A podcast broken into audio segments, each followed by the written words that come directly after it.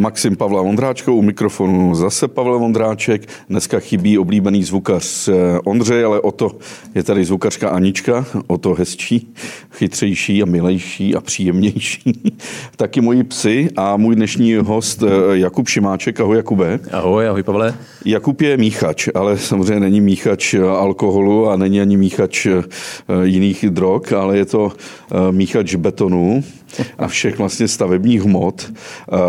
Já jsem se, já se omlouvám, že jsem dneska spal asi dvě hodiny, neboť jsem se připravoval na tenhle ten rozhovor a myslel jsem si, že připravit se, jak se dělají betony a všechny stavební hmoty zvládnu za hodinu, ale seděl jsem do toho do půl čtvrtý, do půl pátý do rána, strašně mě to chytlo. Vůbec jsem třeba netušil, že starořímský panteon je postavený taky z betonu. Jako, věděl jsi to? Jo, tak eh, není celý samozřejmě postavení z betonu, jenom ta kopule nahoře, ale je to vlastně jedna z prvních aplikací vůbec betonu e, ve světě světě jo, což bylo, bylo to postavené v roce, v roce 100 našeho letopočtu, 114, eh, nějaký takový datum. Uh, tam se používal jakýsi pucolán, víš to je? Pukolán? Jak se... Tak eh, já nejsem, já, je to pucolán, já nejsem úplně technolog, takže samozřejmě to, to byly počátky jako vývoje cementu, to bylo jak velmi v raných fázích a samozřejmě s dnešním cementem to nemá příliš mnoho společného, kromě toho jakoby základu a to je ta základní chemická reakce vlastně, kdy se mele vápené konec a smíchá a mele se společně s jílem, zařívá se na vysokou teplotu, asi 1450 stupňů a z toho vzniká, vzniká vlastně cement, zrna cementu. Ten pucolán, mm, to je písečný sopeční popel, že? který tam působí jako pojivo, teda jako cement. Z čeho máme beton? To je voda, písek, nějaký štěrk? Tak pro základní kostru betonu vlastně tvoří kamenivo. My tomu obecně říkáme jako kamenivo odborně, ale kameň pod kamenivem je potřeba si představit vlastně směs vlastně písku, frakce 0,4, potom větší frakce 4,8, 8,16 až třeba 11,22, 22,32, to jsou takový maxima už potom. A to je ta kostra, vlastně hlavní kostra toho betonu a tohle všechno je pospojovaný vlastně právě tím cementem a smíchaným s vodou, kdy vlastně začíná ta hydratační reakce. Samozřejmě se používají ještě další přísady a příměsi, popílek a těch věcí je strašná, strašná spousta. A to mě právě zaujalo, když jsem si četl o tom pucolánu, což teda je opravdu ten mm, písečný sopeční popel, který oni tam těžili poblíž taky jako na Vezovu a nebo na některých říčních terasách. Eh, vy, vy používáte dneska do betonu taky popílek z, taky. z uhelných elektráren. Ano.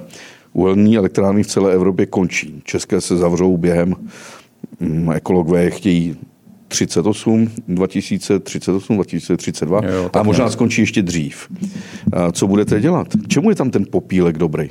Tak popílek obecně e, zásadně zlepšuje vlastnosti toho betonu. Za první nahrazuje částečně část toho cementu. On, on nemá tu vlastnost, jako má cement, to znamená tu, tu, tu hydratační vlastnost, kdy spojuje a vytváří tu pevnost, ale má tak jakousi výplňovou funkci vlastně. Když si to e, představíš, tak vlastně ten beton musíš složit e, pokud možná co nejpřesněji z těch jednotlivých frakcí.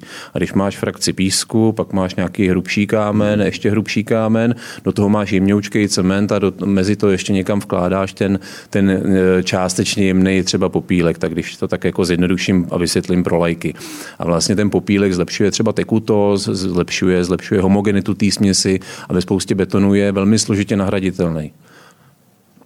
No ale čím se, čím se nahradí? Musí se něčím nahradit. Ne? Tak dá se nahradit samozřejmě cementem, ale zase není to úplně jako stoprocentní náhrada. Samozřejmě ten cement je výrazně dražší než je ten popílek, je eh, výrazně méně ekologický, když si to takhle vezmu teda v to, z, pohledu, z pohledu těch dnešních eh, věcí a hlavně, mm, když dáš, když dáš do betonu víc cementu, tak vlastně zase zhoršuješ vlastnosti, jako je, eh, jako je smrštění betonu a v tu chvíli to je nežádoucí budoucí, protože ty potřebuješ, aby si tam měl jemný podíly v, to, v tom betonu, ale zároveň, aby ten beton eh, ne, neměnil to, tu, ty hodnoty toho smrštění a nepraskal ti. Obejde se dnešní společnost bez betonu? No zatím si myslím, že rozhodně ne, protože když, si to, když to bereme tak, jako že ten beton má spoustu jaksi v médiích negativních konotací, no tak bez toho, bez toho betonu to dneska ještě pořád nejde. Jako v podstatě v jakákoliv stavba, eh, jakým součástí je beton. I když to bude dřevostavba, tak jako postavit dřevostavbu bez betonu, bez aspoň betonových základů je prostě naprosto, jako, je to velmi obtížný. Dá se zvládnout mrakodrap bez betonu? Mrak, jde o to, jak definujeme mrakodráp. Existují nějaké dřevostavby, eh, kde se postavil, postavil výškový budovy několika patrový, ale bez betonu, bez pořádných základů to prostě nejde. Silnici můžeme udělat bez betonu?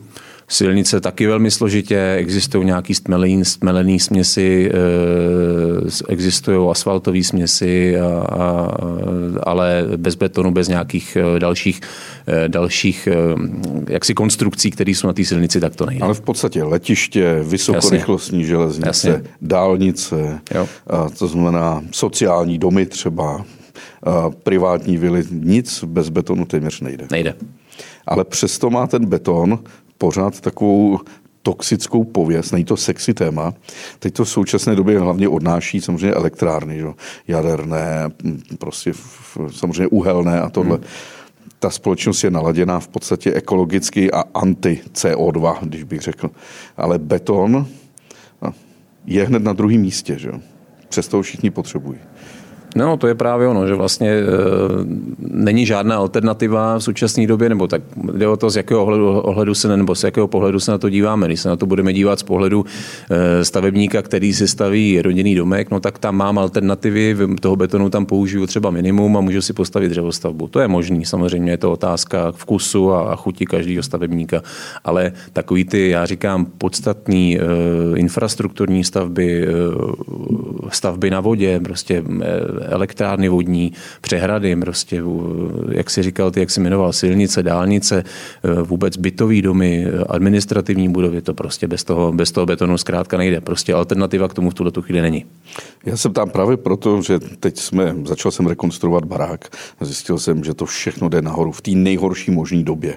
Všechno je drahý, jakýkoliv stavební materiál. Hmm. I ten beton tam budu potřebovat. A tak se chci dívat do budoucna, kam to půjde dál, protože i na vás dopadají třeba emisní povolenky.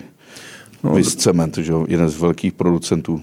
Jo, jo, jo přes, přesně tak. No, to je takový jako tém, největší téma dneška. E, prostě emisní povolenky v podstatě meziročně e, vyskočily o e, několik desítek procent.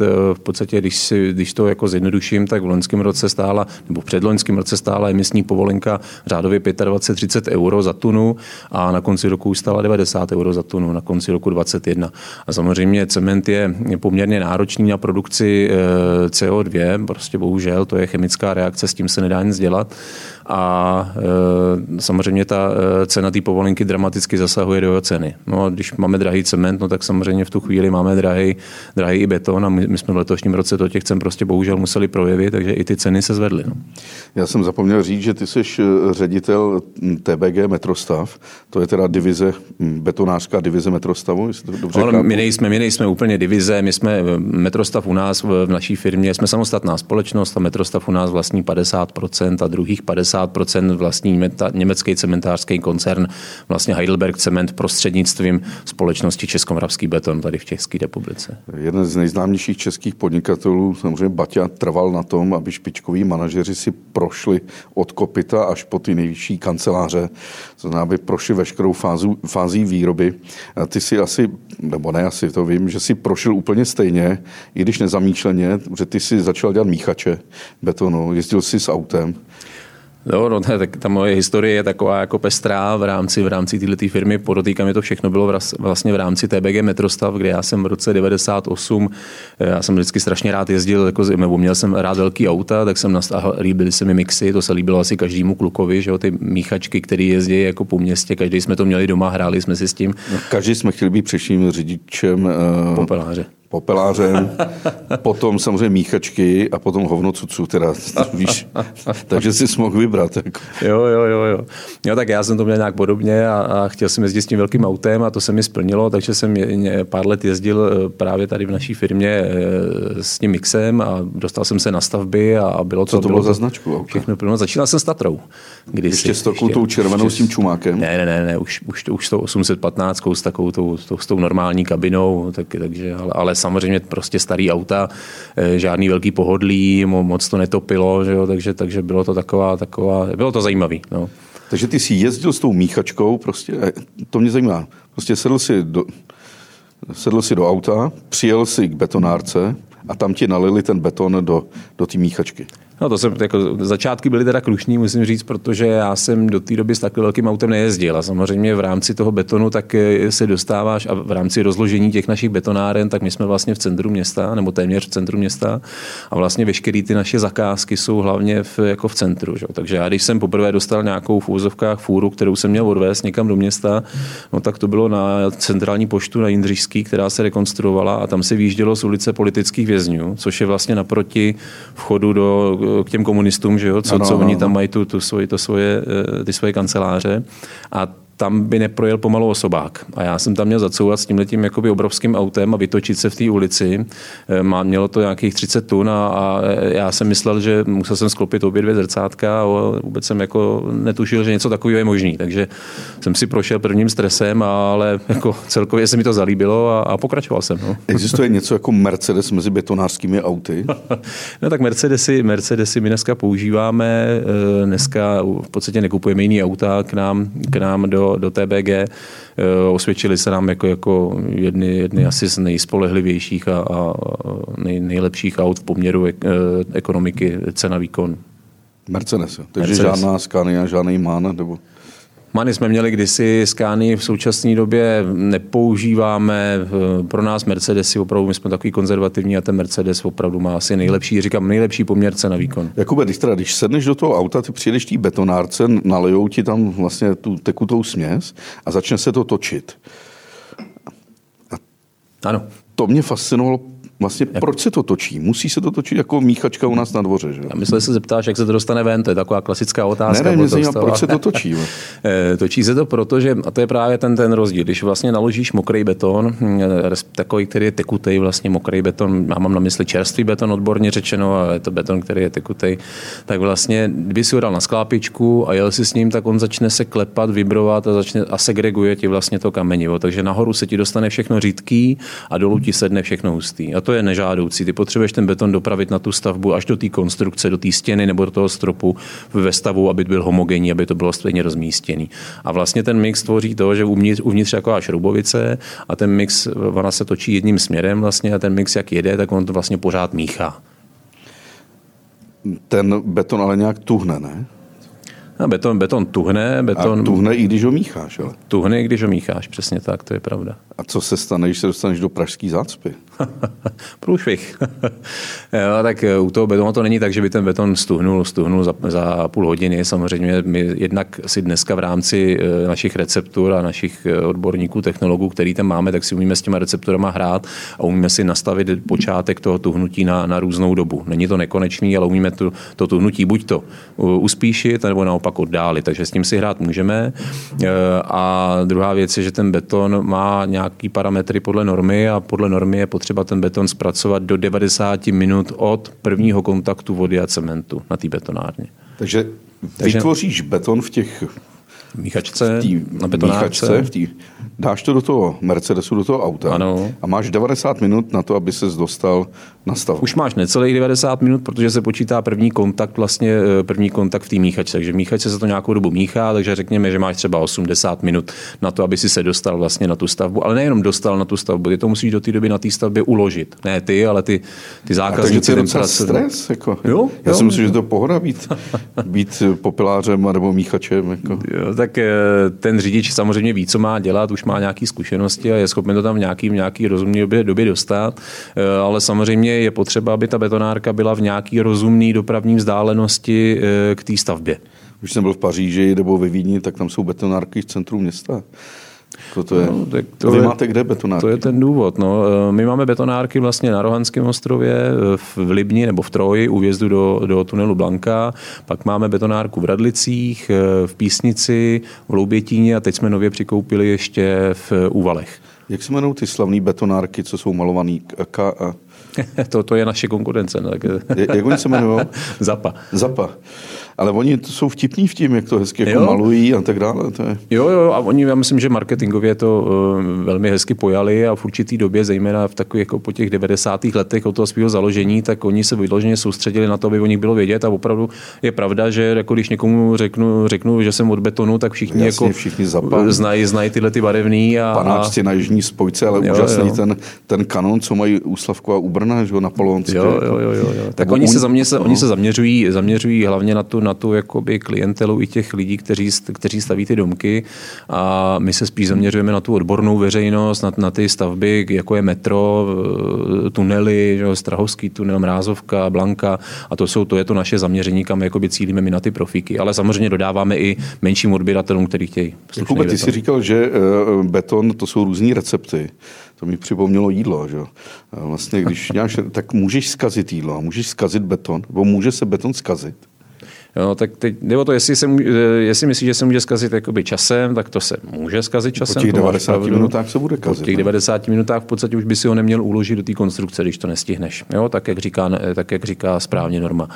A můžeš ho zkazit i tím, že dáš špatný složení. Že jo? Samozřejmě záleží na těch surovinách, eh, jaký máš, takže suroviny samozřejmě hrajou nějakou roli, ale roli hraje taky to, kdo ten beton připravuje, ale vlastně celý ten proces. Jo? To je právě toho betonu je to komplikovaný v tom, že vlastně ty musíš mít dobrý suroviny, aby si připravil dobrý beton, musíš mít nějakého dobrého technologa, který tam dá správný poměr těch surovin, dobrýho kuchaře, jo, když to tak zjednoduším.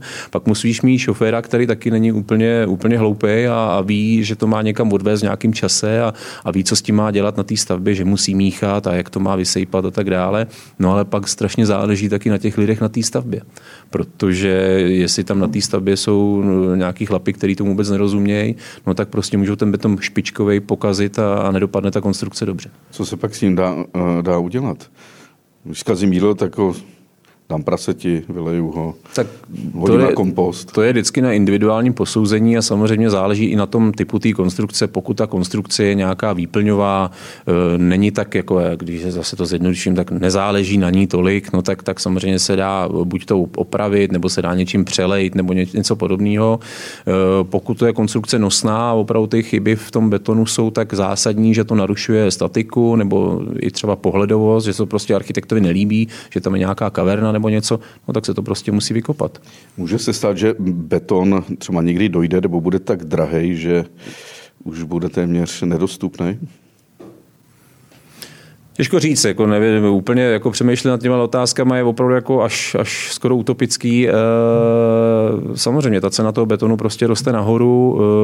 E, je otázka, co se bude dít z hlediska Green Dealu a tlaku na místní povolenky, protože když se vrátíme zpátky k té ceně těch emisních povolenek, tak my jsme kdysi si dělali nějaký scénáře, říkali jsme si nějaká psychologická hranice e, ceny emisní povolenky je 100 eur a to bychom tak jako možná v roce 26-27 se k ní klidně dostaneme a už jsme si, jako už se nám je běžely chlupy na celém těle. My jsme se k ní dostali v podstatě na konci roku 2021 téměř. Takže e, to je otázka dneška a existují nějaké projekty na, na jímání CO2 vlastně jakoby z cementáren, což jsou ale obrovsky drahý projekty, budou trvat strašně dlouhou dobu a mezi tím e, ty volně obchodovatelné emisní povolenky prostě budou tu cenu těch produktů zvyšovat. No. A není to jenom o cementu, teda je to i o dalších surovinách. Měl jsem tady před rokem hosta, pana Vermouska, Pan Vermousek je eh, předseda nebo, nebo vlastně vedoucí ornitologické společnosti. A ten si trochu postěžoval na to, že nevznikají tady nové pískovny. Protože z pohledu uh, ornitologů a z pohledu, uh, z pohledu vlastně biologů je ta pískovna vlastně tím ostrovem té pozitivního, pozitivního jako života. Eh, vysvětloval mi, že ty ptáci dneska nemají, vodní ptáci nemají kde žít, nemají kde přistávat, nemají kde prostě zimovat. Um, stejně tak se k tomu chovají i rybáři, ale i mnoho třeba entomologů, který, uh, který ví, že některý druhy hmyzu a bezobratlých žijí v okolí těch pískoven. Uh, četl jsem článek, že tady od, myslím, geologa Godánio, že tady se neobnovila nebo neotevřela posledních 20 let žádná nová pískovna. Jo. Ani lom. Ani lom. Odkud teda budete dovážet materiál pro výrobu základové desky? Eh, mého souseda, když si staví barák. To, to, to, dáváš mi otázky složité. no já musím říct, že to je zase jedna z klíčových otázek dneska, protože to je pravda. To vlastně od revoluce se tady neotevřel v podstatě žádný eh, pořádný lom, žádná pořádná pískovna a eh, je to velká chyba, protože ty suroviny začínají docházet a samozřejmě každý majitel té pískovny, prostě když ví, že tam má nějakou zásobu, která je omezená a že pravděpodobně už ani nejenom, že se neotvírají nový, ale oni se omezují i ty starý. Jo, takže na, například v Dobříni byla je obrovská pískovna, odkud, odkud my jsme vlastně brali e, písek a kamenivo a ta pískovna je dneska zavřená prostě a byť tam ještě e, jako zásoby byly, tak ta pískovna už prostě dál dneska nefunguje a mohl bych jmenovat další, další lokality a, a začíná s tím být velký problém, protože prostě písku a kameniva začíná být velký nedostatek. No, když je něčeho nedostatek, no, tak samozřejmě ta cena se zvedá.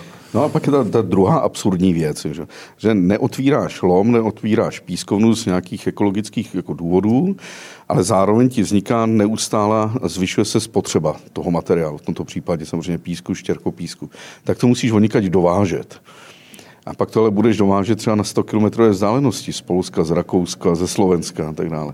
Takže ta ekologická stopa je pak mnohonásobně možná, až absurdně větší, než kdyby si opravdu další pískonu otevřel. A to už se běžně děje. radosti ornitologů. No, to už se běžně děje samozřejmě dneska, protože dneska se dramaticky zvětšily vzdálenosti, na který se to kamenivo vozí a, a když zkrátka dojde k situaci, že, že prostě to kamenivo nemáš, nebo v, ani, ani ten dodavatel není ochoten to množství, který potřebuješ s tebou ho na ten, na ten celý rok zasmluvnit, tak to prostě musí skládat i z lokalit, který prostě ti ekonomicky nedávají úplně smysl a dopravně už vůbec ne, ale, ale nějak to vyrobit potřebuješ. Takže to prostě převáží jezdíš sem a tam a je, je to samozřejmě tak, jak říkáš, ekologicky to e, není správně.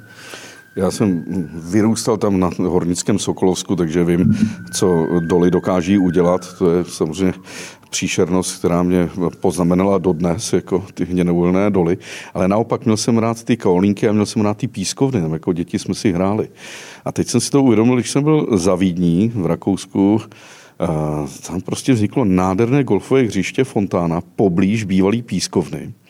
Vedle další vytěžené pískovny jsou velice drahé stavební parcely, protože najednou uprostřed nově vybudované vesnice je ta pískovna, že už zaplavená vodou.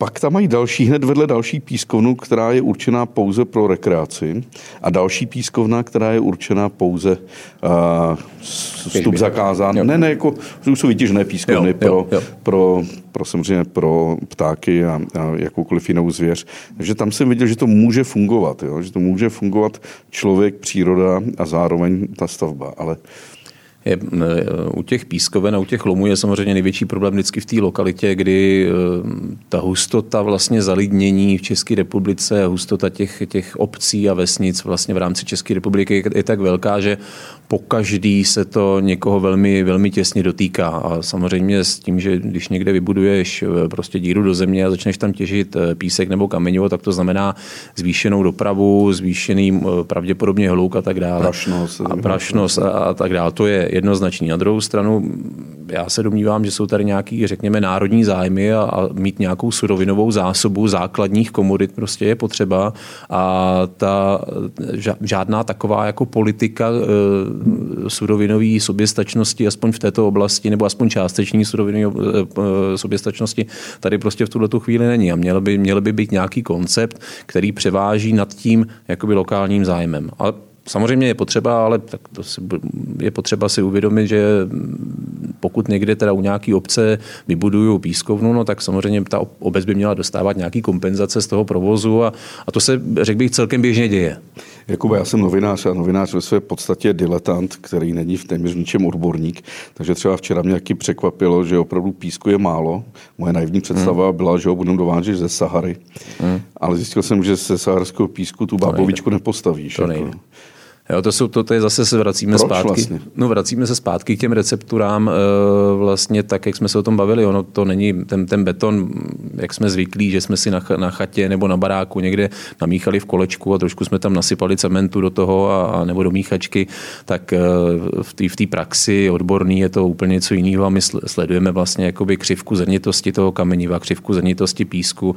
Takže ne každý písek vlastně z každý, z každý pískovny nebo kámen z každého lomu je použitelný do betonu a, a ty výsledné vlastnosti toho betonu jsou s tím dramaticky ovlivněný. Jo. Takže jsou dneska lokality, kde má, máš třeba pískovnu a, a e, ten písek z toho do betonu prostě není použitelný z nějakých důvodů. Jsou tam, je tam hodně jílových podílů nebo příliš jemných podílů jo, a tak dále. A to je, je to prostě celá věda. A saharský písek, od, ostatně jaký každý pouštní písek, jsem zjistil, je kulatý.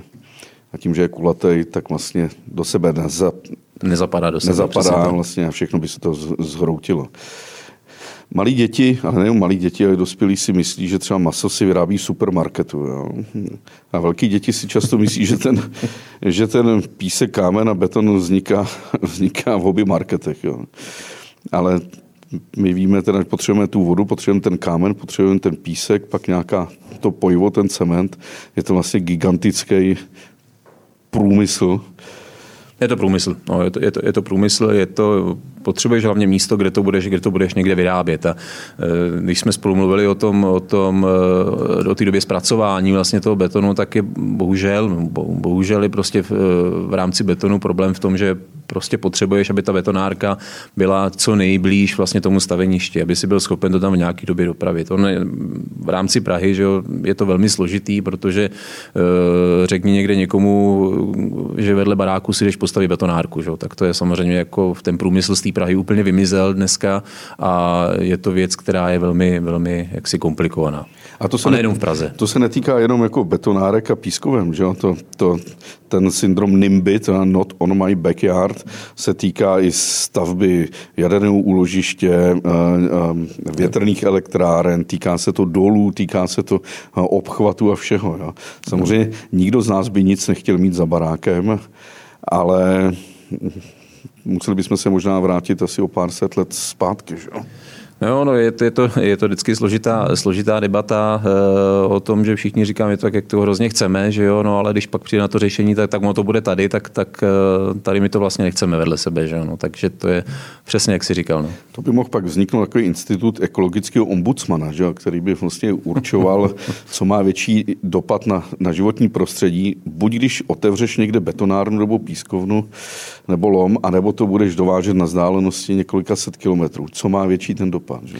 No tak dá se tam do toho zakomponovat i, i ten způsob té dopravy. Že jo? Tak jako dneska pořád uvažujeme o tom, že ta doprava probíhá po silnicích, protože je to jako jednoduchý, že jo? a každý druhý má kamion a, a velký nákladák a prostě sedne do toho a přiveze to za pár korun, takže to, a my furt se jako otáčíme na to, že vlastně je tam ta nákladní doprava, no ale jste předtím zmiňoval tu Paříž, tak tam prostě... No to jezdí po, těch, po řece. Tam po těch silnicích přesně tak, tam po těch silnicích toho materiálu příliš nevozejí vlastně a vozejí to po řece.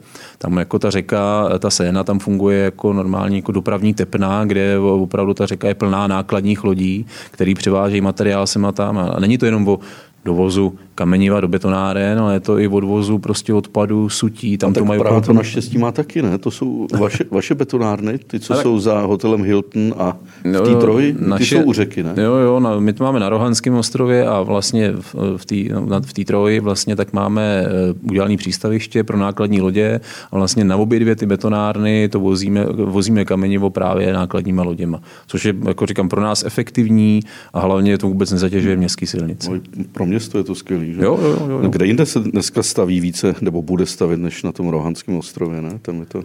Na Rohanském ostrově se chystá velká výstavba, tam vznikne celá vlastně nová čtvrť, budou tam nejenom byty, budou tam kanceláře, školy, obchody, celá infrastruktura, takže tam se chystá velká výstavba a to, že tam je betonárka v tuhle tu chvíli, tak je taky naprosto ideální místo, protože vlastně ty, ty naše mixy, ty naše autáky vlastně ani nemusí opustit ten Rohanský ostrov.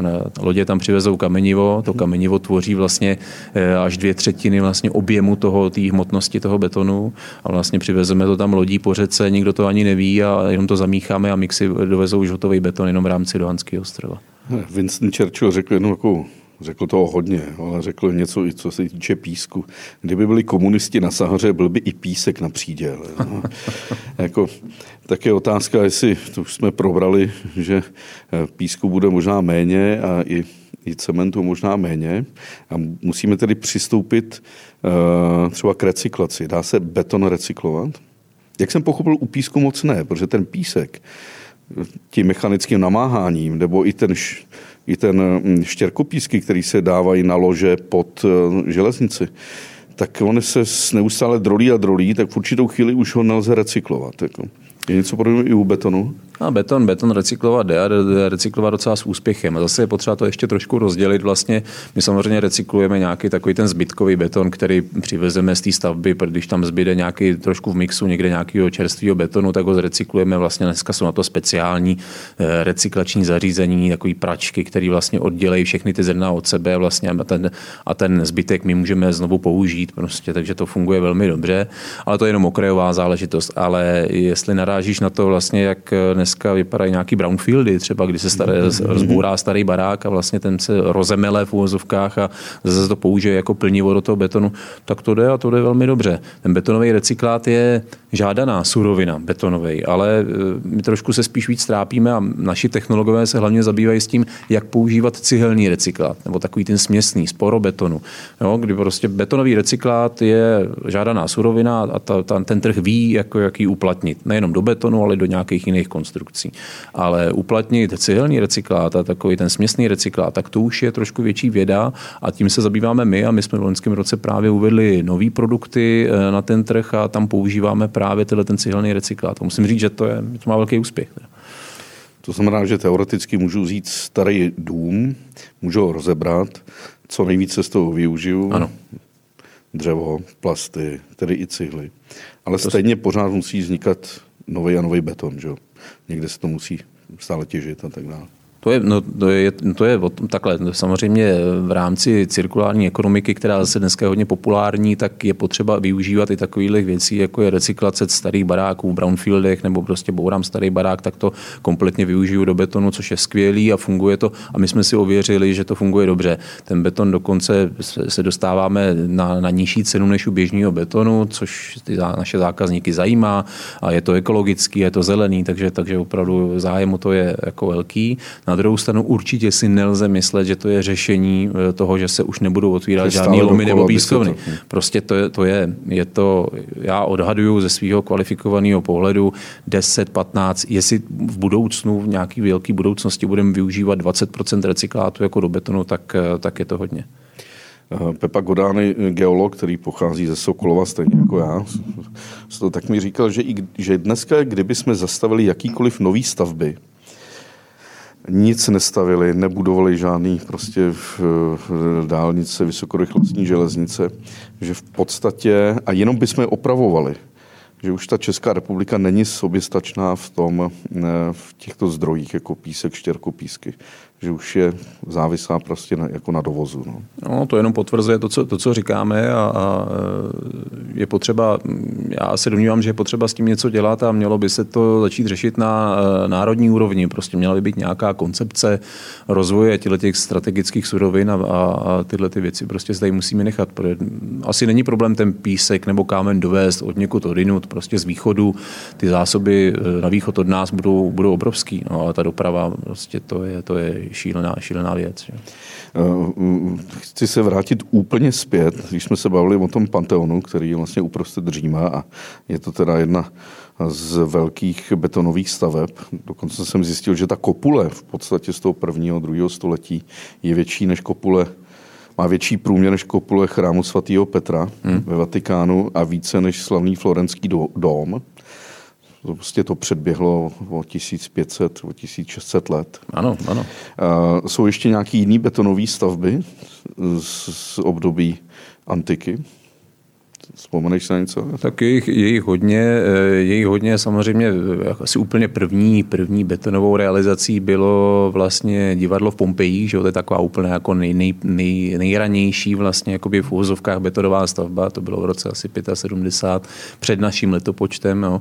ale ono vlastně po době vlastně po, po té římské éře vlastně tak ty v úvozovkách zase technologie trošku upadly, že ono v té době středověku to bylo daleko, daleko komplikovanější a vlastně ty betony se začaly rozvíjet až nějakým 18. a 19. století v té v té podobě, jak je, jak je známe dneska. Ale já to vždycky vnímám, že je beton armatura, že jsou tam ty železní hmm. tyče.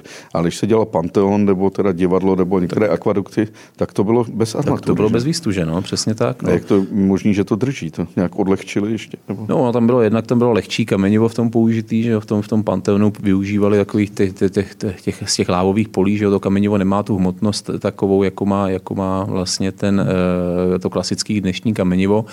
Eh, ale vystužení betonu to je zase další, další celá věda, kdy se dlouhý leta vlastně vůbec zjišťovalo, eh, jaký materiál na to vystužení použijí, protože beton má jaksi tu, tu, tu negativní vlastnost, že on nemá dostatečnou pevnost, pevnost vtahu a musí se právě kombinovat vlastně jakoby s ocelí, aby eh, dosáhnul pevnosti, pevnosti vtahu na nějaký slušný úrovni a to je právě ten železobeton, na který ty si tady narážel.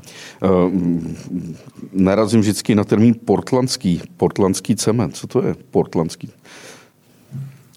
Portlandský cement je v podstatě jakoby základní cement, který se, který eh, se dneska, dneska používá. Je to portland, klasický portlandský cement, je ten nejkvalitnější cement, vlastně, který se používá, ale zároveň z toho dnešního pohledu taky, taky nejnáročnější na produkci CO2. Takže postupně se od eh, klasického čistého portlandského cementu bude pravděpodobně upouštět, eh, protože, eh, protože ta náročnost na, na, produkci je prostě, na produkci CO2 je příliš velká.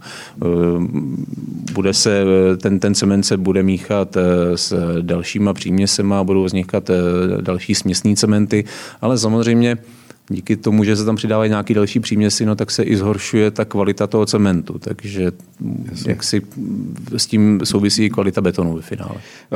Uh, vzpomeneš si na nějakou první novodobou betonovou stavbu v Evropě? No, tak to uh, úplně nevím. není, není to ten, eh, to inženýra Johna Smítna, takový ten maják slavný? Jo, jo, jo, je to možný, je to možný, jo, nevím A v Čechách nějaká první betonová stavba?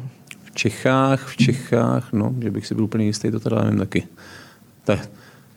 Já mám pocit, že samozřejmě asi už uh, Palác Koruna na Václaváku a možná už možný? i Akademie věd, jo. myslím, že se, jo. že se dělala jako už jo. pomocí jako betonových technologií.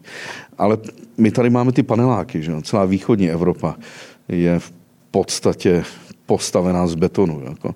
Nikde jinde nenajdeš takový množství vlastně betonových sídliš, paneláků.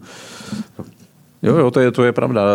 Tak možná i z té doby vlastně, že pochází takový to negativní vnímání toho betonu, eh, kdy eh, vlastně ten, ten panelák eh, ještě za, našich, jako, za našeho raného dětství, že jo, tak byl vnímán jako, jako králikárna, že jo, nebo prostě nějaká jako nekvalitní stavba, že jo, když si to vezmeme. A tak to je pravda, protože kdykoliv jsem na západě, tak pro ně beton je téměř královský materiál, jo? ale Češi se toho bojí, prostě jsou fascinovaní dneska dřevem, sklem, ocelí, mědí a toho betonu se bojíme. Já jsem taky vyrůstal v paneláku že? a děsil mě, furt se drolil. Já si myslím, že to s tím souvisí, ale zase, když je, my tím, jak se stýkáme s, těma, s tou odbornou veřejností hodně, tak jako architekti samozřejmě beton milujou. Já, když si můžu zmínit eh, Standu Fialu, architekta, který navrh krásné stavby, jako je Palác Drn na Národní. Drn je z prostě betonu? Drn je z betonu, Drn je z našeho betonu, prostě jsou tam barevní betony. Je to prostě, si, je to sklo a ocel. To, no to je jenom zvenku, to je to opláštění, no a jinak vlastně veškerá konstrukce prostě je, je z betonu a ten, ten beton je úplně špičkový tam. Jo. Tam opravdu jako oko betonáře je, je potěšeno, protože tam, tam, co, co, tam si všichni odvedli svoji skvělou práci, ať už stavební firma, tak, tak, tak ty, co, ty chlapi, co to prováděli a, a my jsme si taky dobře zařádili. Když jsme se bavili o těch panelácích, eh, eh, které vznikaly v těch 60., 70., 80. let, jaká je kvalita toho betonu? No, ono je potřeba říct, ta kvalita betonu samozřejmě je, je, je různá podle toho, v jakých podmínkách si ty panely tehdy připravovaly a není tak problém u těch panelů, u těch panelových domů není takový problém s tou kvalitou toho betonu samotného, ale jako s těmi, s těmi detaily vlastně. Tam je to, to napojení vlastně, zatékání vlhkosti vlastně do, do té konstrukce a tak dále. Takže mm-hmm. když si vezmu jenom ten, ten skelet jako takový, tak ta kvalita eh, špatná ve finále v naprosté většině případů ta kvalita špatná není.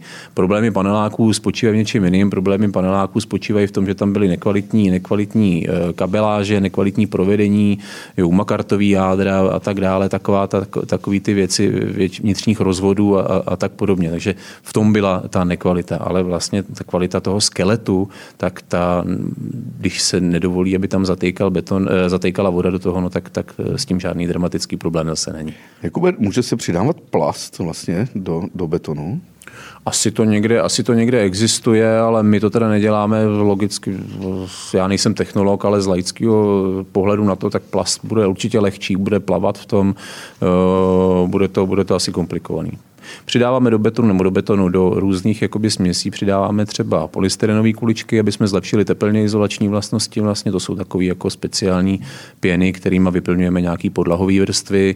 Přidávají se vlákna polypropylenový eh, do betonu, aby se zabránilo tvorbě trlina, aby se zabránilo eh, praskání betonu při požárech vlastně v eh, tunelech. Takže těch, těch věcí je celá řada.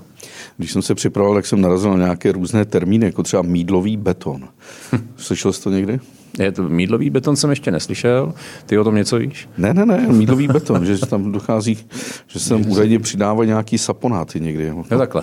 Eh, no tak eh, to se přiznám, že jsem neslyšel, nicméně četl jsem kdysi nějaký článek o cirkulární ekonomice a teď to nechci dehonestovat, protože já si myslím, že je správně recyklovat eh, správný materiály a, a využívat cihelný betonový recyklát, ale četl jsem dokonce, že by se měla přidávat mrkev do betonu a, a nějaký další jaksi zeleniny, tak to jsem považoval asi za nějakou legraci, nicméně bylo to, zdálo se, že to je myšlený jako seriózně a, a to myslím si, že to dehonestuje vlastně jako celý pohled na cirkulární ekonomiku jako takovou. Věrný posluchač Tomáš Kotera se mě ptá, co je to pohledový beton. Tak pohledový Jaký beton... mezi betonem a pohledovým betonem? No, tak už, už to samo o sobě říká, že vlastně ten beton pravděpodobně v té konstrukci bude vidět. A bude to úmysl, aby byl, vidět, aby byl viditelný. A samozřejmě Pohledový beton dneska má nějaký definice v normě, v předpisech, kdy, se, kdy je, má nějaký kategorie, co to znamená a, a je, je, to o množství třeba pórů na povrchu toho betonu, o kvalitě toho povrchu a tak dále. Takže nejde jenom o vlastnosti, jako je pevnost toho betonu, nějaká odolnost vůči vlivům prostředí, tak jak je to definovaný v normě, ale jde ještě o to, jak ten beton vypadá. Protože když budete si chtít doma nechat jakoby pohledovou stěnu z, pohled, z pohledového betonu a bude tam na věky přiznaná, nebude se natírat a nebude se ničím zakrývat, dělat, žádnou omítkou, no tak budete chtít, aby ten beton nějak vypadal, aby tam nebyly nějaký velký mezery v tom, trhliny a tak dále. A to definuje eh, vlastně pohledový beton. Jak dlouho vydrží vlastně beton? Myslíš jako obecně teď? No, jasně. Jo. No tak eh, beton vlastně, zase norma říká, že vlastně konstrukce z betonu se dimenzují na 50 let, v, v nějaký základní, to jsou bytový domy, administrativní budovy a pak 50 je další, let. 50 let a další kategorie je 100 let. A ta kategorie 100 let to jsou takové ty stavby dopravní, mosty a veřejná infrastruktura. Mám oblíbenýho architekta, to je John Puffson, jeden z nejlepších minimalistů. Když se podíváš, co nás poslouchají na klášter Nový dvůr u Teplé na západních Čechách, tak on vzal vlastně barokní dvůr a do něho vestavěl nádherný betonový chrám ano. a celé ještě ty, ty vlastně mm, celý ten klášter dodělal. To přece nestaví na 50 nebo maximálně 100 let? Ono to není tak. Já mluvím o tom, co říká vlastně norma. Norma říká, Jasně. vlastně ta konstrukce musí být dimenzována na tato období minimálně, ale samozřejmě se předpokládá, a my to vidíme i na těch konstrukcích, které dneska, mluvil si o těch panelácích, vlastně s tím betonem se nic nestane další, další roky, protože opravdu to, ta, ta, ta, to dimenzování vlastně eh, toho betonu je to je vlastně to umělý kámen, že jo? takže vlastně ta trvanlivost toho betonu je velmi, velmi dlouhá. Zase ten John Puffson udělal eh, krásný, eh, vlastně horskou chatu nebo takovou usedlost v Tyrolsku, která vypadá přesně jako ty kamenné a dřevěné staré tyrolské usedlosti s tou sešikmělou střechou. A udělal to z betonu, vypadá to prostě nádherně. A, a tam jsem si říkal, tohle může třeba vydržet několik set let. Jako. A teď vlastně došlo vlastně i ty paneláky, když si lidi kupují velice draze dneska, hmm. tak musí předpokládat, že jim to vydrží minimálně po dobu té jo, jo. Je to, jak jsem říkal, to znamená, je to, není to o tom samotném betonu, to není, že by ten beton se najednou rozpadl, je to spíš o tom, hmm. samozřejmě, beton podle, podle norem a podle toho, jaký jsou dneska předpisy, tak uh, už se ne, ne, na, na betonu už se neskoumá jenom, jakou má pevnost uh, výslednou, nebo, nebo uh, jak, jak dlouho je zpracovatelný a hlavně se zkoumá, v jakým bude prostředí a to je definovaný, jestli bude třeba, aby ten beton byl odolný proti rozmrazovacím cyklům, například na dálnici, nebo, nebo proti solím na dálnicích zase, nebo aby byl odolný proti síranové korozi, když je to někde v nějakých základech, jo? aby ten beton nedegradoval a nerozpadal se. Co mu ještě škodí betonu? No, betonu škodí v podstatě, škodí mu oxidace ze vzduchu, škodí mu, škodí mu vlastně jakoby veškerý prostředí mořský soli, to není na náš případ úplně, ale je to, je to škodí mu, škodí mu eh, soli z rozmrazovacích cyklů na, na, na těch silnicích, eh, těch, těch věcí jako i celá řada různý, různý chemické látky samozřejmě a tak dále. A když si někdo udělá teda základ eh, z betonu, tak na co by měl nejvíc dávat pozor? Na vlhkost třeba? Nebo Vlhkost ne. Vlhkost paradoxně jakoby betonu, betonu vlhkost nevadí, protože by, jak, je, jak je známo, že jo, tak beton samozřejmě tvrdý pod vodou, takže jakmile, jakmile ten beton dosáhne určitý, určitý pevnosti, že se, že se nerozplavuje tou vodou, tak můžeš ho dát klidně do rybníka a, a on tam stvrdne na ty požadové pevnosti. Naopak ta pevnost bude ještě, ještě lepší, protože ta hydratace je podpořená vlastně tím, že je ve vlhkém prostředí. Jestli tady slyšíš nějaký chrochtání, jo, tak to je tamhle e, další redakční pes. Uh, Franta. Potvrzuju, že jich je tady celá řada. Ano, ale když už se bavíme o zvířat, zvířatech eh, beton a zvíře, je nějaké zvíře, které škodí betonu? tak když máš třeba polystyrenovou izolaci a kuna, tak... Jo, jo tak eh, betonu asi neškodí žádný zvíře, bych řekl. To, to si myslím, že ne. Nedostane se do toho prostě. Kromě, kromě člověka, který ho zpracovává v tom daném okamžiku. Ten, ten mu může uškodit, jak už jsem říkal. Jaká je vůbec nejtěžší překážka při stavbě betonu? Třeba když vidím někdy ty obrovské výškové stavby, taky jak se během 90 minut dostane ten beton až tam nahoru. Že? No to, to je, o čem jsme se bavili. Vlastně máme 90 minut na to, aby jsme od prvního kontaktu vlastně betonu nebo cementu s vodou na té betonárně dopravili ten beton na stavbu, ale tam to nekončí. My to dopravíme na stavbu a tam se to nevyleje prostě najednou. Ten mix vlastně v sobě veze 8 kubíků betonu většinou a ty se musí nějakým způsobem přepravit až na to místo, kde ten beton bude uložený. A to se dělá buď to čerpadlama na beton, anebo se to Eh, vlastně dělá takovým pomocí bádí, což jsou takové nádoby, které mají, řekněme, jeden kubík, takže na osmkrát vlastně se to, se to jeřábem zvedne do toho místa, kam je potřeba. To může být někdy velmi dlouhá trasa, zejména třeba na těch, na těch eh, stavbách těch výškových budov, tak to trvá, než ten beton se dopraví vůbec na to místo, kam, kde, kde, má, kde má být uložený. Dochází tam někdy k nějakým úplně až adrenalinovým scénám, až hysterickým, že se třeba něco zaš, zašprajcuje, beton neteče, musí se to... No, tak beton, pokud je beton správně navržený, správně objednaný, musí samozřejmě ten, ten odběratel definovat, definovat jak, pro jaký účely ten beton chce a musí si říct, jako my, my jsme schopni udělat všechno, ale musí ten zákazník nám to specifikovat správně, co toho betonu očekává. A když tohle všechno se podaří, což se většinou jako všechno daří, tak samozřejmě pak eh, dochází spíš k obráceným problémům a to je, že ten beton třeba roztrhne to bednění. No, ten beton prostě je to obrovský tlak, je to obrovská hmotnost a pokud to bednění prostě není připravený profesionálně, odborně, tak prostě ten beton může to bednění roztrhnout nějakým, nebo uvolnit a všechny ten beton prostě vyteče, vyteče na zem, vyteče dolů, může to dokonce někoho zranit. Zažil jsem i okamžiky, kdy třeba se propadnul celý strop při betonáži a a naštěstí jsem nikdy jako ne, nezažil, že by se někomu něco u toho stalo, ale, ale chlapi jen tak tak stačili uskočit a, a propadl se celý strop ze 100 z 200 kubíky betonu, což je průšvih. Dělali jste taky betonový povrch eh, dálnice, třeba v tunelech? Taky. taky. Jak, jak se to technicky řeší? Když ten beton přece teče, že? To mě zaujalo tady, jak jsou vlastně obchvat Prahy. Hmm.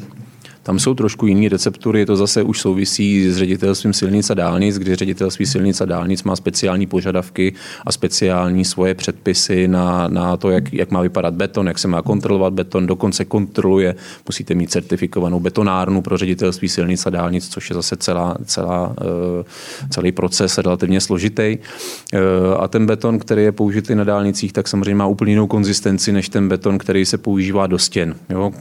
Ten, co se používá do těch stěn, taky má být hodně tekutý, aby tam všude zatek a ještě ho musíte, musí ten eh, zákazník zvibrovat, a aby zatek opravdu všech těch koutů, kdežto tady na té na dálnici je to spíš jakoby hustší konzistence a většinou mají takový velikánský finishery, který vlastně ten beton tak jako rozprostřou, uhladí, udělá se speciální úprava toho povrchu. To a pak chápu, se to, když je to v rovině, ale když mám třeba ten tunel, který vede od Vltavy nahoru, I tak tak to prostě musí nějak rychle stuhnout, jinak by se to přece zvlnilo. A... Ne, ne, ne, právě ta konzistence toho betonu je taková, že prostě on neteče v tu chvíli. On vlastně jakoby se spíš, ne úplně sype, ale prostě je to spíš je to jakoby hustší hmota, prostě tak, která, která drží i v tom spádu vlastně, který tam je. A ten spád nikdy není takový, že by tam bylo tak, tak dramatický, že by, že by to ujíždělo, to samozřejmě ne. Ale ty nejsi stavař, ne? Jako formálním vzděláním na začátku. Já nejsem stavař. Já jsem, jako, já jsem si dostudoval eh, vysokou školu, ekonomku a eh, já jsem spíš, eh, spíš svým zaměřením jako spíš obchodník a všechny ty svoje tak jako, ani nemůžu asi říkat stavební znalosti, ale jsem získal spíš ty svoje zkušenosti, jsem získal spíš nějakýma zkušenostmi na stavbách, právě s tím, s tím mixem a vůbec že ty tím, jsi s mixem a dělal jsi pak třeba v tom Velíně? Tam... Jo, Jo, jo, dělal jsem na tom velíně na betonárny, kde jsem vlastně připravoval ty směsi, že jo, s pomocí našich technologů, který prostě připravují ty, to složení těch směsí, tak ten míchač to musí správně nastavit všechno v tom počítači, starat se o to zařízení tam, který tam je, že jo, a tak dále. Takže to byla obrovská, obrovská praxe pro mě. Jezdnal jsem samozřejmě s těma našimi zákazníkama po telefonu, kdy pak už je taková dispečerská práce, kdy, kdy musí zásobovat ty stavy v nějakým reálném čase a tak dále. A to. Ale Jakube, to, ta betonárka musí jet 24 hodin? Nebo nebo, nebo může No, jet nemusí 24 hodin, vždycky je potřeba po nějakých, řekněme, 4, 5, 6 hodinách eh, tu betonárku umejt, aby se to nelepilo všechno eh, do těch různých zákoutí a tak dále na ty lopatky a tak podobně, ale jet 24 hodin nemusí, akorát po každém, po každém jakoby ukončení to musíš prostě umýt. No. A jak to je teda prakticky? To je nějaká obrovská, to, co vidím na těch betonárkách, ty, takový ty to jsou většinou ty zásobníky. Věže, ty, zásobníky. Ty vidíš většinou sila, zásobníky vlastně. A v nich je co přesně? No tak v nich je právě právě kamenivo několika frakcích. My máme většinou sedmi frakční zásobníky, takže vlastně máme sedm frakcí kameniva nebo třeba pět, některý jsou zdvojený. Máme tam zásobníky cementu, zase máme tři, čtyři druhy cementu, vápenec používáme, anhydrit používáme, těch popílek, jo, tady jsme tady zmínili. Takže těch věcí je strašně moc. Do toho jsou sklady chemických přísad, vlastně, kde vlastně odkud čerpáš ty přísady tady musíš mít zásobníky na vodu, na teplou vodu, v zimě musíš vodu ohřívat. Jo? Takže těch věcí je tam celá řada a vlastně tyhle všechny, eh, tyhle ty všechny zásobníky a sila, tak z těch, z těch jdou eh, různý další jakoby šnekový dopravníky nebo pásový dopravníky a ty jdou k obrovským vahám vlastně, kde se ten, eh, ty jednotlivé složky prostě vážejí a když jsou správně navážený a počítač dá signál, tak se to všechno spustí do míchačky, ne teda do toho auta, ale do míchačky vlastně na té betonárně, kde se to všechno zamíchá dohromady. Takže to se míchá pak až v tom autě? Ne, právě ne. že ne, že to nejde do toho auta, jde to do míchačky, která je na té betonárně, což je prostě velký hrnec, obrovská nádoba, v objemu třeba dva nebo tři kubíky, tam jsou lopatky a prostě celý se to zamíchá dohromady. To musí být zase věda, jakou dobu to má eh, se, se míchat a tak dále, jakou intenzitou. A pak, když je ta záměs hotová, ty dva kubíky, tak se spustí do toho, do toho mixu dolů. Ale a to ten, si udělá ten kotel v... pak musíš nějakým způsobem jako vymejt, aby, se, aby to... Víš po co, těch já 4 5 hodinách. Já mám pořád takovou možná dětinskou představu zafixovanou, když někdo staví barák, tak se tam přiveze tu míchačku hmm? a ta míchačka je často taková, jsou na ní krápníky toho betonu, vevnitř už je už je to úplně stvrdlý, jsou tam takový různý krusty. Tohle asi v profesionální betonárně nemůže být, že? to se musí... No to tam, to tam být samozřejmě nemůže, ale ono vlastně tak ta betonárka jede kontinuálně v průběhu celého dne, tak vlastně je pořád mokrá, takže tam takovéhle věci se jako, jakože nedějou, ale vlastně po těch, jak jsem říkal, po těch 4-5 hodinách vlastně vždycky tu uděláš přestávku a 20 minut tu míchačku pořádně vymyješ, aby, aby se vyčistila a pak jdeš zase dál. A po a, skončení práce samozřejmě ji musíš. A to umít. stejně musíš dělat i s tím nákladákem, s tím autem, ne? To taky, ano. To zná ten řidič, ráno přijde do práce, ano.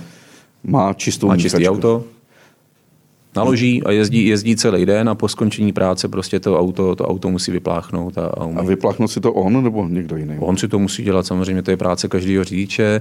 On vlastně, tím, že na to máme ty speciální recyklingy, tak vlastně on všechno to vymývá do těch speciálních recyklingů, aby z toho nebyl někde nějaký nepořádek, protože zase i pro nás platí nějaký hospodaření s odpadem a, a, a i na tohle jsou přísný, přísný jaksi parametry z hlediska předpisů a různých stavebních povoleních a to jsou i věci, které my musíme hlídat. Takže ten provoz musí být čistý takže on to vypláchne do, tý, do, toho, do toho recyklačního zařízení, ostříkne to hadicí a vlastně e, je to dostačující. Existuje něco jako nějaký high-tech beton, ultralehký, zároveň ultra tvrdý? Ultra, ultra a lehký, ultra drahý. Vše, všechno existuje, ultra drahý máme taky, ale ultra e, vysokopevnostní beton je e, teďko takovou jako extra modernou, to je věc, do který vkládáme hodně nadějí na budoucnost a to je věc, kterou se hodně zabýváme. My jsme vlastně tímhletím betonem realizovali lávku v Čelákovicích, která vyhrála spoustu mezinárodních ocenění a e, je to, se když to přiblížím, tak se vlastně jedná o, o takový betonový segmenty, ze kterých je ta lávka složená a ten segment má tloušťku třeba jenom 6 cm. A vlastně přesto tyhle, ty, tyhle ty segmenty jsou dimenzované na to, aby udrželi nejenom jako pěší a cyklisty, ale taky e, vozidla záchranného systému do 3,5 tuny. Takže když potřebuje projet sanitka, tak je to dimenzovaný vlastně ta lávka v těch Čelakovicích je třeba dimenzovaná na to, aby ta sanitka tam vlastně byla schopná v nouzi prostě přejet e, sem, sem a tam. No a to je právě tenhle ten špičkový beton, který my jsme jako jedni z prvních tady u nás začali vyvíjet a tenhle ten beton, říkáme, tady to dimenzování toho betonu je na minimálně 200 let a více a ty pevnosti jsou až desetinásobný oproti těm pevnostem těch betonů, které jsou v současnosti. A co je dneska největším takovým stavebním projektem v Praze? Tak Protože Praha... má se dělat ten Smíchov, to bude gigantický staveniště za Smíchovským nádražím. Že jo? Jo, určitě, tam, tam je velká výstavba, probíhá velká výstavba, ale ono to vlastně dneska v podstatě, když se podíváš do Prahy, tak ta intenzivní výstavba bytů, která tady začala díky tomu, že ty ceny těch bytů rostou a že ten, že ten zájem těch, těch lidí o koupy bytu je, je ob, pořád obrovský, když ta cena už je dneska jako extrémně vysoká, tak uh, ti developeři opravdu jako otevřeli všechny svoje projekty, které kde měli a dotlačili to do stavebních povolení a vlastně, když se podíváš dneska v Praze, tak vidíš, že na každém koutů se dneska staví. Takže těch projektů je dneska strašně moc. Bohužel eh, je to většinou komerční výstavba, trošku, trošku pokulhává ta, ta výstavba té infrastruktury, která se, která se v minulosti přibrzdila a, a ono to není tak, že, že se to eh, všechno jenom jako rozsvítí a, nebo zhasne a pak se to zase rozsvítí. Ono to všechno trvá, a tady pokulhává příprava a příprava těch velkých infrastrukturních projektů prostě není ještě v takové fázi, aby se to mohlo všechno rozjet. Nicméně vypadá to velmi nadějně, že by se v letošním roce mělo rozjet eh, metro D, na který který se strašně dlouho čeká už a který mělo nějaký potíže se zahájením té výstavby, ale vypadá to, že už v letošním roce by se mělo začít stavět. Eh, vypadá to, že se bude eh, stavět Libeňský most, je opravovat Libeňský most, eh, Dvorecký most se, se chystá, takže to jsou, to jsou konečně stavby, které jsou financované z veřejných peněz. Abych se to nějak představil laicky, co je největším polikačem betonu? Nějaký třeba výšková stavba, řekněme, takové ty, co se staví pankráci, nebo je to metro, nebo je to most. Jako kde je ta největší hmo, asi obecně, ob, objem toho, toho ob, betonu? Ob, asi, asi obecně jsou to spíš jako ty, ty stavby té dopravní infrastruktury, jako jsou nějaké uh, vysokorychlostní železnice, třeba koridory, tunely, tam je relativně velké množství betonu.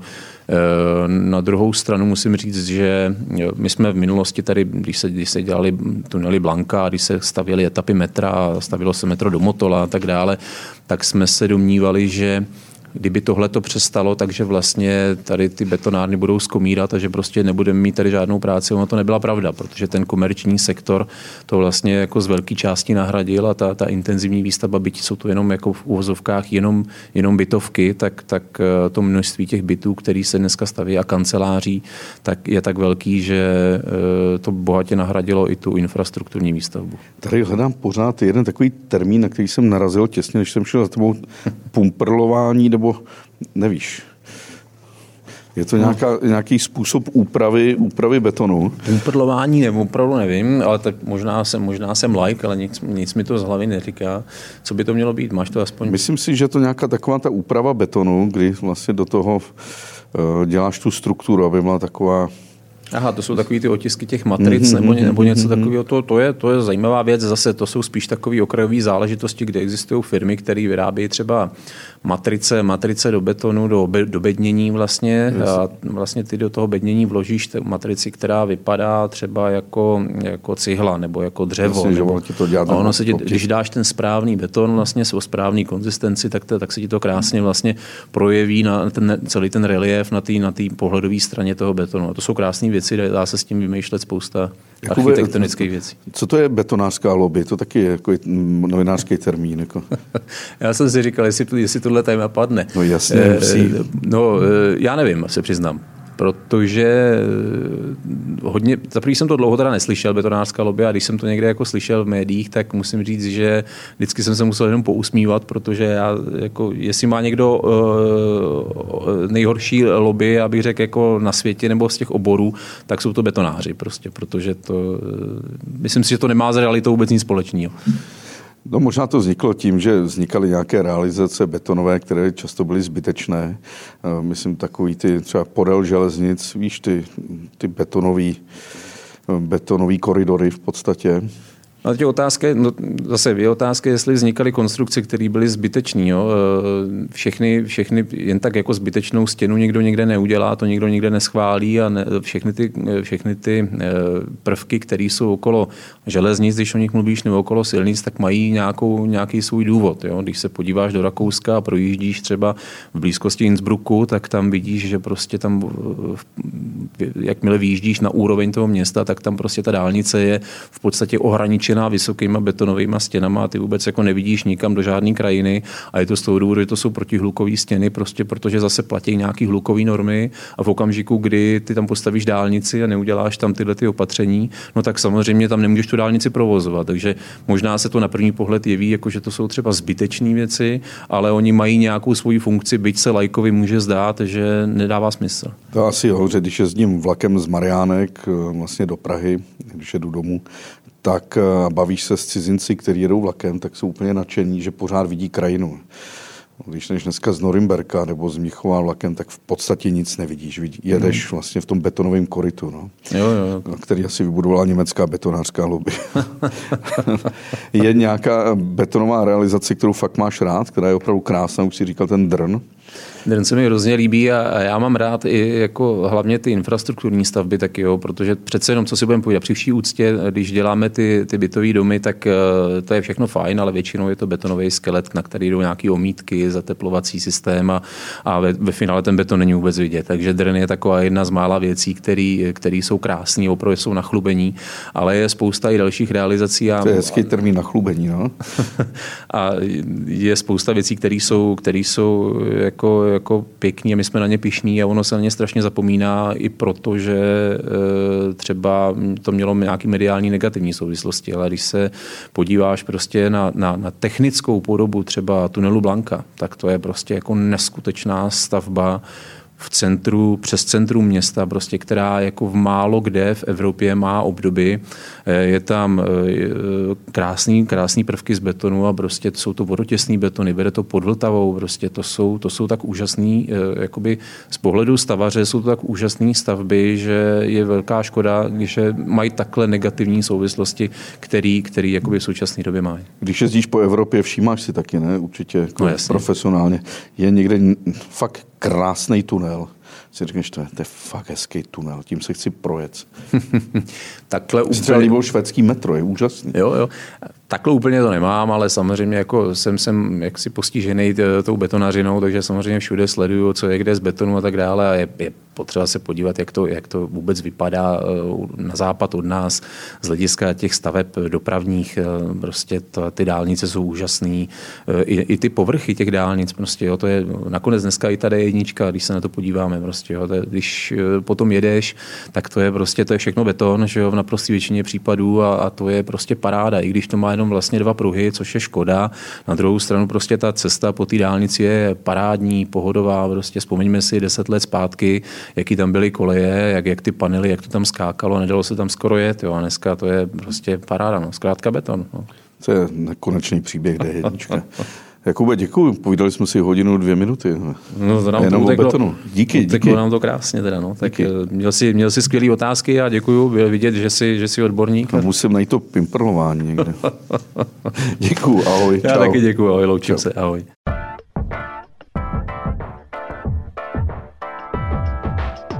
První věc je, eh, když jsi betonář, máš dům z betonu? Já nemám dům, já e, bydlím v bytě, takže, ale, ale ten náš e, dům je typická jako moderní bytovka vlastně, takže e, ano, je to vyrobený z betonu. A druhá věc když se budu dívat na Vltavu, jak poznám ty lodě, které jsou betonářské? Jsou to nějak, jsou nějak označený? No to je dobrá otázka, označený nejsou, ale když se podíváš v Praze na Vltavu, tak jsou to v podstatě jediný nákladní lodě, které do Prahy jezdí, protože bohužel to je na, na samostatný podcast. E, doprava po řece je e, u nás jakoby relativně slabá a myslím si, že tam ten potenciál té řeky by se měl využívat daleko víc. A, a já pokud ne, v budoucnu nebudu betonář, tak budu asi pravděpodobně e, lobista za lodní dopravu, protože musím říct, že je to strašně pěkný téma, hrozně mě to baví a, a všichni to hrozně chtějí, ale strašně blbě se to prosazuje. Kolik Takže- ušetříte kamionů, t- když to vozíte po lodi? No tak ta jedna loď má tisíc, odveze až tisíc tun toho kameniva, takže vlastně to je 33 až 40 kamionů jo, na jedno, jeden závoz vlastně. A když si vezmeš, že ty naše betonárny v podstatě každý, každý den vlastně k ním přijede jedna loď, tak je to vlastně nějakých 40 kamionů denně, který, eh, který jsou ušetřený. Že? To, jsou za, za tu dobu té existence všechny ty stavby, jako je metro, eh, všechny ty tunely, které jsme za těch našich 25 let tady postavili, tak všechno jsme to navozili těma loděma eh, a to je čtvrt milionu kamionů, které byly ušetřeny. Tak to je, to lodní doprava je skvělá. To byl Jakub Šimáček, odborník na betony. Díky, ahoj, čau. Díky taky a díky posluchačům. Ahoj.